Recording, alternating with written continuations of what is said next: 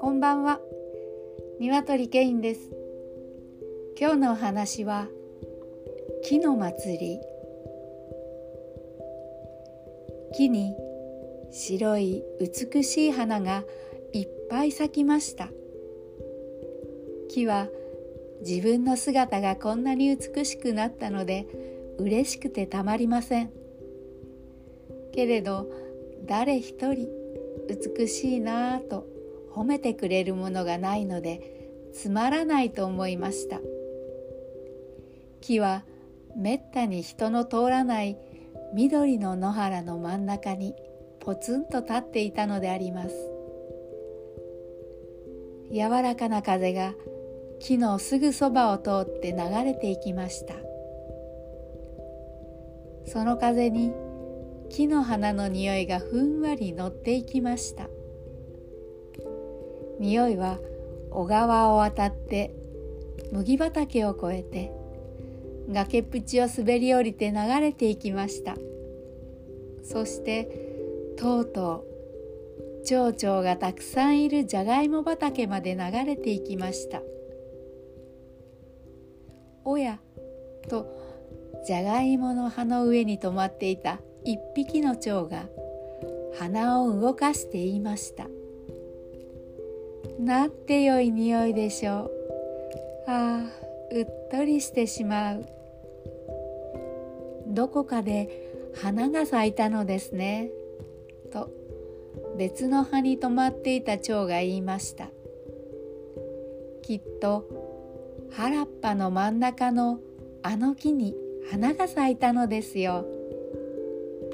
それから次々とじゃがいも畑にいた蝶々は風に乗ってきた心よい匂いに気がついて「おやおや」と言ったのでありました。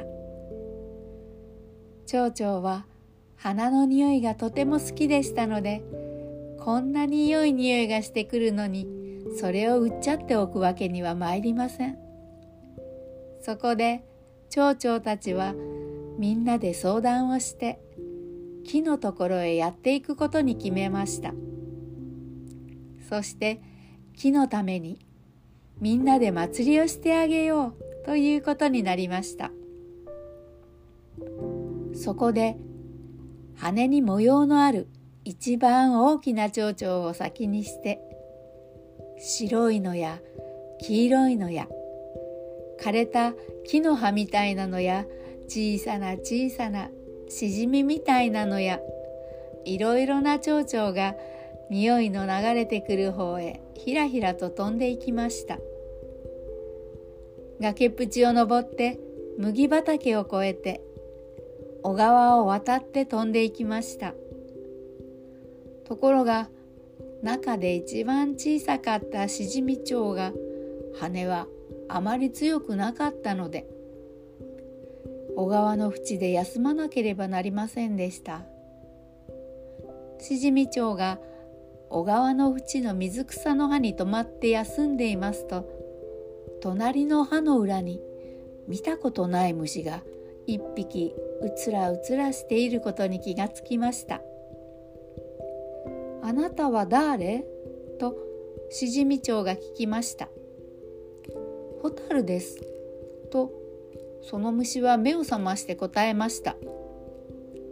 原っぱの真ん中の木さんのところでお祭りがありますよ。あなたもいらっしゃい。としじみ長が誘いました。ホタルが、でも私は夜の虫だからみんなが仲間にしてくれないでしょう。と言いました。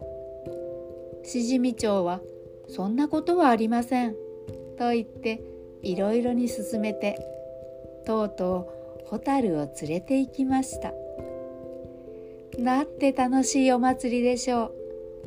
蝶々たちは木の周りを大きなボタン雪のように飛び回って疲れると白い花に止まりおいしい蜜をお腹いっぱいごちそうになるのでありましたけれど光が薄くなって夕方になってしまいました。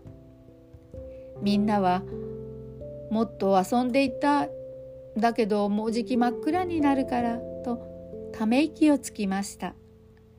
すると蛍は小川の淵へ飛んで行って自分の仲間をどっさり連れてきました。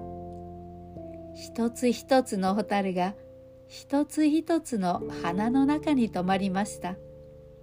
まるで小さい提灯が木にいっぱい灯されたような具合でした。そこで蝶々たちは大変喜んで夜遅くまで遊びました。今日もお付き合いいただいてありがとうございます。それではまた。